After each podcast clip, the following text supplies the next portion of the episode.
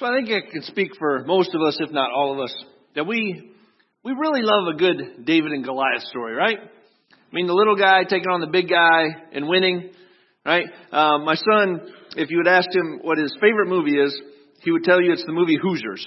And uh, I found out, I discovered here in Michigan that when I ask people if they've seen the movie Hoosiers, um, about seventy-five percent say, no, what are you talking about? But down in Indiana, everybody watched the movie Hoosiers, right? One, it's named for their mascot, right? Uh, but the other is it's about a small school in Indiana. And once upon a time, Indiana basketball was just one class basketball. So it wasn't A, B, C, D, single A, double A, whatever. It was, if you were going to win the championship, you had to beat the big dogs as well as the little guys, right? All the way. And the movie Hoosiers was about this team in uh, in uh, rural Indiana that went all the way and they won the state championship for Indiana. And Gene Hackman's in it and Barbara Hershey. It's uh, like a big deal. And uh, you are looking at me like, never heard it, never seen it, whatever. All right. But anyway, it's a good David and Goliath story. You'll have to take my word for it, right? The big, the little guy takes out the big guy. We have the N C double A tournament coming up in a couple weeks. Selection Sunday is, is next Sunday. And unless they're playing your team, down in your heart of hearts, what are you pulling for? You're pulling for the underdog, right? You want that sixteen to take down that one and that fifteen to take down that two. Why? Just because it's fun to see the little guy just take out the big guy. That's what it's all about. We love these David and Goliath stories. And of course we go to the original, David and Goliath. You go to that story and we know David, he's the shepherd boy and uh, Israel's out facing off with the Philistines and here comes Goliath. And the Bible says he's nine feet tall and he's coming out just talking smack to Israel. Come on, just send one guy out. I, we don't have to shed so much blood today. Just send your best warrior out. We'll meet down at the bottom. We'll fight. And then if we win, you're our slaves. But hey, if your guy can take me out, we'll become your slaves. And Israel is just quivering with fear. Even Saul, who's been described as head and shoulders above the rest, and this mighty warrior, even he was like, who are we going to send to fight this guy? And then, of course, along comes David. Right? Shepherd boy. And a chapter before he had been anointed as king of Israel. Was that out of place and out of order? I don't know. But anyway, David comes on the scene and dad said, go check on the boys. And he goes out and he's like, who's this uncircumcised Philistine that's talking bad about Israel? And he gets all the information and then the king calls for him and says, so you're going to be the one. And David's like, yeah, I'll be the guy. Right? I mean, he's just a little guy. And uh, the king's like, ah, well, I'm going to put my fate of all of Israel in the hands of this little boy. And he's like, try on my armor. And we know the story, right? His armor's dragging him down. And I know I'm summarizing, right? But anyway, he gets ready to go down. And here's Goliath. And again, he's like, what am I, a dog that you would send to flee? He's just continuing to talk smack. And why shouldn't he talk smack? He's Goliath. He's nine feet. David's like two feet, right? He's going to take him out. And David's like, but I come to you in the name of the Lord, and I'm going to cut your head off. Again, I summarize.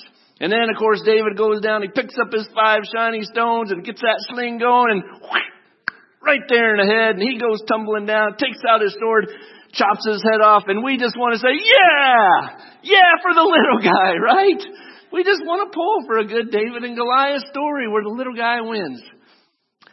Today's story is nothing like that. Not a bit. Today's story is no David and Goliath story. No David and Goliath result in today's story whatsoever. There's not even a Dumb and Dumber one in a million. Oh, so you're saying there's a chance. Some of you will get that reference. No, there's not even a chance. David is not going to beat Goliath on this day. The little guy is not going to win in the story, the scripture we're going to share today. Not even a chance. You could read it fifty times. It's always going to come to the same result. You can speculate. You can say, what if, what if? Nope. The giant's going to win today because the giant is God. And spoiler alert, he wins. God's always going to win. He's going to win in the end. He's going to reign victorious. And I could probably end the sermon right there, but they pay me for thirty minutes. So that's what I'm going to give to you. All right. We're going to look at Psalm chapter two today. Psalm chapter two. And uh, this is a Psalm of David. And uh, we're in this five Sunday series called Singing the Sacred. That's a lot of S's. And uh, we're going to, we looked at Psalm one. We're going to look at Psalm two. We won't get through all one hundred fifty of them in this five week series. Uh, we're going to look at Psalm chapter two today. But before we do, it's, it's amazing to me that when we have God's word, the universe's bestseller year after year, right? And people can read it and they can see it. But some people still refuse to accept and believe that God wins in the end. Like they still want to They still want to confront him. And people talk smack about him. You know, yesterday was the fifty-seventh anniversary of when John Lennon of the Beatles famously said, "We're more popular than Jesus now." fifty-seven years ago yesterday. Lennon told the rock journalist Maureen Cleave, "I don't know which will go first, rock and roll or Christianity." People continue to mouth off about and against God, defying his power and his might. Some may even say, yeah, I believe there's a higher power. There's something. I believe in God. But, but then we start to speculate about who he is and what he'll do because of how we feel, not about what the Bible says about who he is. There was a Roman emperor, Diocletian, who reigned from two eighty-four A D to three oh five A D. And he did some great reforms for Rome. Uh, he had a lot of insight. If I remember correctly, he came from humble means. He rose through the ranks, was a mighty warrior and all this kind of stuff. And eventually he became emperor over all of Rome. And even though he was emperor and a lot of these emperors had, you know, obviously big head and all this pride, he saw that, you know, I can't do this by myself. And he actually was the guy that set up ten different districts that other people would lead and that he would be over them just to be able to manage things well. But the other thing Diocletian did was that he was a great persecutor of Christians, a great persecutor of Christians. In fact, when he was in power and he ended up dying, going crazy, going insane, but he had this medallion made up because he wanted to brag about his accomplishments. And one of the things that he bragged about in his accomplishments on this medallion was the name of Christianity being extinguished. That's was, that was something he wanted to brag and let other people know about, that he stretched Rome from here to there and did all this stuff with the property. But he wanted to make sure people knew that he was the guy that extinguished Christianity. Talking smack to God, thinking that there's some way that you're going to defeat him. But again, as I said, God always wins. God always wins. Psalm chapter two. Why are the nations so angry? Why do they waste their time with futile plans? The kings of the earth prepare for battle. The rulers plot together against the Lord and against his anointed one. Let us break their chains, they cry, and free ourselves from slavery to God. I learned a new uh, word this week. I, I knew it was a word, but I didn't know it was a word used in this way. Um, the, the Urban Dictionary uh, would define this word, and it's a word that means, uh, as I entitled the sermon, uh, big hat, no cattle. Have you heard that term before? Or uh, another way you might look at it is you look at Andy's golf bag and you see Titleist and Callaway and TaylorMade, and then you watch me play golf and you realize, whoa, that's just all talk in his bag, right? That's the same kind of thing. Um, and the word is fronting. Have you heard fronting in this way? I've not heard that before. I'm, I've been known to be a little naive and ignorant. But anyway, so fronting is basically kind of puffing your chest out, bowing up, whatever, and you really don't have anything to back it up. Right? That you're just all talk and, and no and no action. Well, the nations in this psalm, as we start out, the nations are fronting. The nations think that they have everything that they need to back up their stance against God, saying he's not holy, he's not all powerful, he's not all knowing, he's not ever present, and he can't protect the Israelites. And so they're fronting, confronting Israel, saying, we're taking you out, this God can't protect you. And we see this oftentimes throughout, especially the Old Testament. Uh, Exodus chapter five. We looked at the life of Moses uh, several weeks ago now. And Moses and Aaron, if you'll remember, they were going to Pharaoh um, and they were going into Egypt and they were going to rescue the Israelites from Egypt. And God said, here are the words to use. This is what you need to do. And then Pharaoh eventually, you know, we're going to release the Israelites. And so Moses and Aaron first went to the Israelite people and they got all the elders together and they said, listen, God said, here's what's going to happen. We're going to go in. We're going to tell Pharaoh, let us go. Pharaoh's ultimately going to let us go. We're going to go get to worship God. You're going to be free from your chains. And if you remember right, the people were so excited. What did they do? They bowed down and worshiped God. They said, this is awesome. This is amazing. And you can imagine Aaron and Moses, they're just getting puffed up. Like, yeah, I mean, it's like a rally cry. They're so excited that they get to go confront Pharaoh. So they go tell Pharaoh and they say, Pharaoh, here's the deal. The God of the universe says, let us go. And how did Pharaoh respond in Exodus five, verse two? And who is the Lord? Why should I listen to him and let Israel go? I don't know the Lord, and I will not let Israel go. Pharaoh confronted with Moses, saying, this is what the God of the universe says. And what does Pharaoh say? I don't know who that is. I'm not afraid to battle this unknown God to me. In fact, I'm not letting him go. I'm not obeying him. He was fronting to God. He was like, I'm not afraid of you, God. In Second Kings nineteen, one of my favorite kings to read about, or a lot of information, was this King Hezekiah. In the first, second, you read about Second Kings, Second Chronicles, and also uh, in the prophet, uh, the prophet book of Elijah. Um, Hezekiah was this uh, interesting king because he was doing things right in God's eyes. Um, he came down with this, I think it was a skin disease, and God said, you're going to die. Get your affairs in order. He begged and asked God for more years of life, and God granted him fifteen more years of life. Um, to prove it, God, or to give him a sign, God actually stopped time. You can read all about that, but it's kind of wild, all the information we have about Hezekiah. Well, at one point, Hezekiah was under attack by Assyria, and the Assyrians came in, and they're giving this information to the Israelites. And uh, Hezekiah's people are like, listen, don't talk like that. Speak a different language so that you don't uh, frighten our people. And the Assyrians are like, I'll talk however I want. I want to frighten your people. But anyway, Sennacherib was this guy that was leading for the Assyrians. And he says, after um, Hezekiah's like, listen, um, we, we don't want to do this. We don't want to fight. We don't want you to take us over. He said, this message is for King Hezekiah of Judah. Don't let your God, in whom you trust, deceive you with promises that Jerusalem will not be captured by the king of Assyria.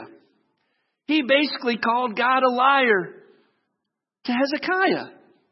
That's how much fronting Assyria was doing.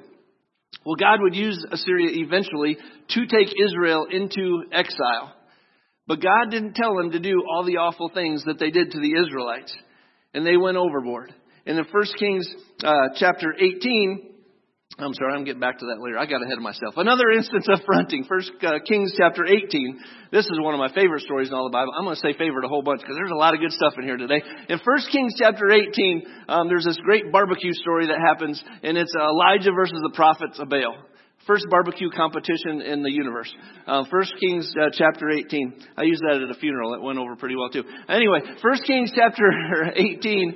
Um, we have Elijah, um, and Elijah's an interesting character because he shows sometimes this depressive state and anxiety, and then sometimes he shows courage and hope. And um, Elijah, at one time there was a drought in Israel, the, the northern part of the kingdom there. And um, Ahab, who was the king of Israel at that time, was a bad king. Uh, he married Jezebel. We all have heard that name and used in, you know, in derision or whatever. Um, he married Jezebel. He was that guy. And he was turning people away from God. They were worshiping other idols and different things. Well, they had this drought. And so uh, they were out looking for Elijah because they knew that Elijah would give a message from God. And so eventually, um, Ahab comes across Elijah and he says, there you are, you troublemaker. All right. And Elijah said, I've made no trouble for Israel. In fact, you and your family are the troublemakers, for you have refused to obey the commands of the Lord and have worshiped the images of Baal instead. My point is, all these nations are fronting with God, and even Ahab, who was the king of Israel. He had all this information, all this stuff written down, all this legacy, all, legacy, all this heritage, everything in this relationship with God that Israel had. And even he was turning people's hearts away from the almighty, all-powerful, ever-known, ever-present God. We might ask why. I think in some instances it's knowledge, right? The Assyrians, uh, Pharaoh, he might say, you know what? I don't, I don't know your God because he didn't have a relationship with us like he did with Israel. And I would say there's, there's probably something to that. Even though Romans would say all of creation screams about who God is, I can see them saying we didn't have knowledge of this God. But when it comes to Ahab and Israel, they know who the one true living God is. And yet they continue to think, we know better. We can do better. We can be the David in this story of David and Goliath and overcome this giant. But the fact is, God always wins. The next few verses in Psalm two. But the one who rules in heaven laughs. You ever wonder if God had a sense of humor? He laughs. The Lord scoffs at them. Then in anger, he rebukes them, terrifying them with his fierce fury. For the Lord declares, I have placed my chosen king on the throne in Jerusalem on my holy mountain. Talking about Jesus, of course. But we have the nations fronting. And while they're doing that, God is just simply laughing. God is laughing. In Exodus fourteen, going back to Pharaoh and Moses, and Moses is like, let my people go. And Pharaoh's like, no. And we go back and forth and have all these plagues that come on the people. And then in Exodus fourteen, it talks about how they're escaping and they're heading to the promised land. And the people are grumbling, saying, oh, you just brought us out here to die. And he's like, no, we're going to get there. And they come to the Red Sea. And if your people escaping, and now you kind of see the dust from the hooves of the Egyptians chasing you, you're getting a little nervous. And God says to Moses, pick up your staff, raise your hand over the sea, divide the water so the Israelites can walk through the middle of the sea on dry ground. And I will harden the hearts of the Egyptians, and they will charge in after the Israelites. My great glory will be displayed through Pharaoh and his troops, his chariots, his charioteers. When my glory is displayed through them, all Egypt will see my glory and know what? That I am the Lord. The Bible is not a David and Goliath story. God wins. Isaiah chapter ten. When this king of Assyria, when they took him into exile, you read Isaiah ten, there's this whole lament and this whole punishment that's coming on Assyria. In Isaiah ten twelve, it says, after the Lord had used the king of Assyria to accomplish his purposes on Mount Zion and in Jerusalem, he will turn against the king of Assyria and punish him, for he is proud and arrogant. Even when the Assyrian king thought that he had bettered God, God says, eh, no. God just laughs and God scoffs and says, you're going to get yours because you didn't just do what I asked, what I told you to do, but you're proud and you're arrogant, thinking that it's all you and not me. First Kings eighteen, back to Elijah versus the prophets of Baal. Uh, we know the story, right? Uh, Elijah said, all right, build your altar and uh, put the sacrifice on it and pray to Baal and ask Baal to come consume the, the sacrifice with fire and to consume it up, whatever. And so they spent day and night uh, yelling and screaming and dancing. They were actually cutting themselves, like mutilation going on, all kinds of crazy stuff. And then Elijah tar- starts uh, talking smack. Do you remember that? Maybe he's on vacation. Maybe he's in the bathroom. I don't know what the Hebrew word is for bathroom. I don't think it's Lou or John or anything, but you know what I'm talking about, right? The porta potty. Wavy's at the porta potty. And so um, they're just going. And of course, nothing happens. Why? Because Baal's not real. But then Elijah said, all right, it's my turn. Build up the altar, twelve stones for each of the tribe of Israel. Starts dousing the thing with water to really show off. Puts a trench around it. The trench fills up with water. And then on First Kings eighteen, it says, at the usual time for offering the evening, evening sacrifice, Elijah the prophet walked up to the altar and prayed, O Lord, God of Abraham, Isaac, and Jacob, prove today that you are God in Israel and that I am your servant. Prove that I have done all this at your command. O Lord, answer me. Answer me so these people will know that you, O Lord, are God and that you have brought them back to yourself. And immediately the fire of the Lord flashed down from heaven, burned up the young bull, the wood, the stones, the dust. It even licked up all the water in the trench. And when all the people saw it, they fell face down on the ground and they cried out, the Lord, he is God. Yes, the Lord is God. My son would call them bandwagoners. Like they saw who was going to win and then they jumped to his team, right?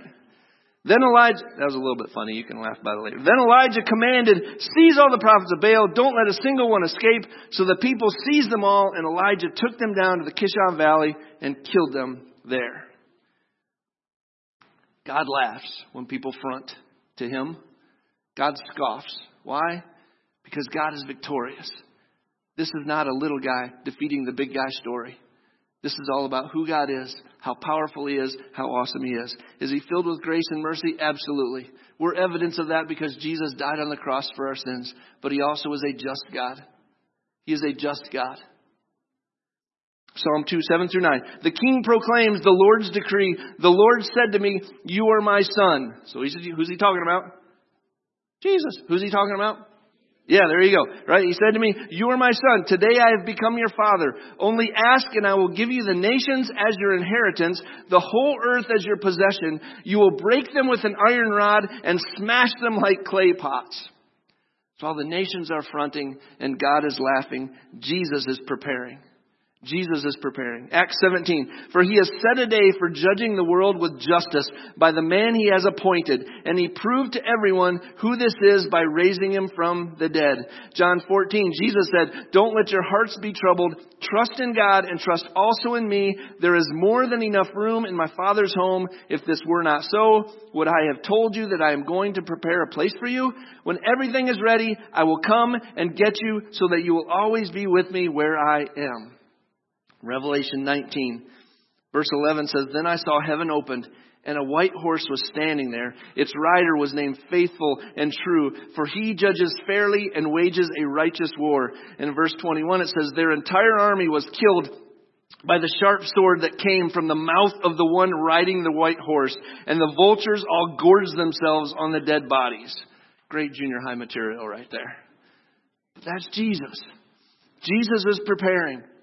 Jesus is preparing. And what's he going to do? It's Judgment Day. And on Judgment Day, Jesus is coming down to bring justice. To bring justice.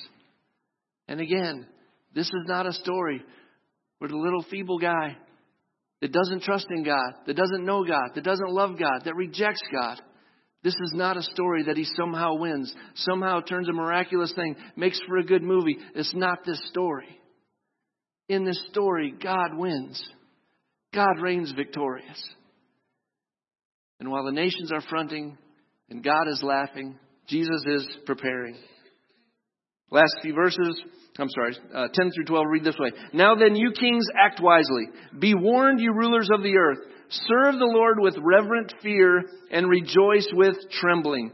Submit to God's royal Son, or he will become angry, and you will be destroyed in the midst of all your activities, for his anger flares up in an instant. But what joy for all who take refuge in him. After they front and God laughs and Jesus prepares, the nations are warned. And you and I are warned as well. What are the couple of specific warnings that were in there? They were serve the Lord with fear and submit to the Son. Serve the Lord with fear and submit to the Son. This whole, none of us want to live our life in fear, right? I mean, that's not an attractive thing to think, man, I really would just love to wake up just trembling every single morning. That's not really a thing that we want to do. And so we have to look at this and say, what does it really mean to fear the Lord? And I think a, another word we could put there is respect. I think another word we could put there is honor. But I think the bigger picture of it is we ought to live our lives understanding, again, this is not David versus Goliath where David wins. This is not you and I versus God, able to reject him, able to figure out another way. God wins. And when we understand that and live our life with that belief, I think that's living with the fear of God. It's living understanding that he is awesome and powerful and we are his creation. Proverbs one seven, fear of the Lord is the foundation of true knowledge, but fools despise wisdom and discipline. If you're wondering how to up your I Q, this would say that you need to fear God more, right? And just watch the, the points fly off the chart. Maybe not an official I Q test, but anyway, in God's economy, it will. If you want to really understand God's will and God's reason for your life here on earth, fear him, and things will come into a much more clear picture. Deuteronomy thirteen four, serve only the Lord your God and fear him alone. Obey his commands, listen to his voice, and cling to him. John twelve twenty-six, anyone who wants to serve me must follow me, because my servants must be where I am, and the Father will honor anyone who serves me. There's the aspect of fearing God because of who he is, and then there's the aspect of serving him because we fear him. See, all this life and all this world focuses everything on what? I'm supposed to live my wife, my life in my way, serving me, honoring me, protecting me, everything that I'm supposed to do. But it's when we fear God is when we turn the tables and say, I'm in this world because God put me here, and I'm here to serve him and him alone. Not my own interests, not my selfishness, my greed, and all that. That's not why we're here. We're here to honor and glorify the God that created us and saved us through Jesus. And he's called us to serve him, fearing God. So serve him, knowing that he's the one that holds the keys to everything that is life. And do we serve him and live in that way?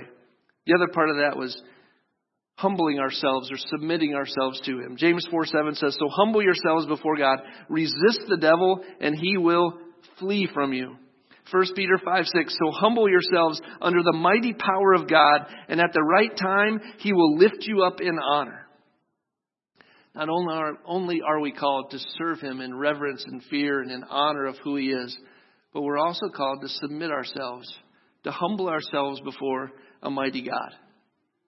We're called to be his servants as opposed to having everybody serve us.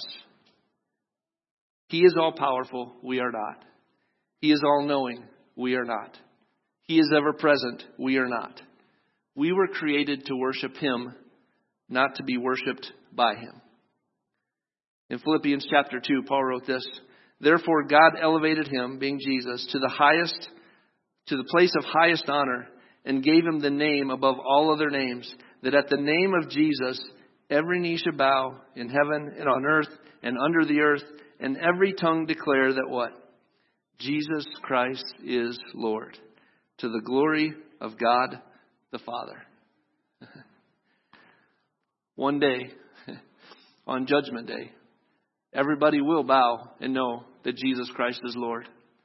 But only those who have surrendered to Jesus will get to hear that and see that and then enter into an eternal kingdom. It won't be those that are fronting God thinking that there's another way, there's a better way, I know better, I'm rejecting you, I don't believe in you. Those aren't the people that are going to get to say, well done, good and faithful servant, enter into your eternal rest. That's not how it's going to sound for people that were sticking their chest out before God saying, I'm going to fight a David and Goliath story and you're going to fall. It's just not going to happen. It's just not going to happen. God wins. Period. God wins. If you're here today as someone who has not surrendered your life to Jesus, I would love to talk with you after the service. When Lance comes up, we're going to sing another song, and I'll be down at the cross after the service. I'd love to talk with you about what it means to surrender your life to Jesus so that you're not fronting with God any longer, thinking that there's some better way, that there's some way that you can work things around him. It just doesn't happen. It's not one of those stories. It's a story where God wins. The big, the giant, the all-powerful, the all-knowing, the ever-present. This is a story where he wins. And those of us here that are believers that have surrendered our life to Jesus, every day is a battle. Every day is a battle. Because the world all around us, of course, wants to say, no, life's about you, the world's about you, you got to take care of you, you got to do this. And we have to adjust our thinking to wake up every morning, have our feet hit the floor and say, Lord, how can I humbly serve you today and elevate you to the highest position in my life? And it is a daily journey. It's something we ought to be challenged with every single day. How can I serve him this day? And why? Because God wins. God wins. Father, thank you for being a victorious God and a victorious Savior. Thank you for loving us enough to send Jesus to die because, Lord, we realize that we don't deserve it, that if true justice were served, we would have to die for our sins. But because you love us, you sent Jesus to die for us. And Lord, we thank you for the call that you've placed on our hearts to surrender our lives to you. Father, we love these underdog stories, but we know in this instance it's not one of those. You are God, and you win, and we love you for it, and we thank you for it. It's in Jesus' name that we pray. Amen. Why don't you stand as Lance leads us in another song.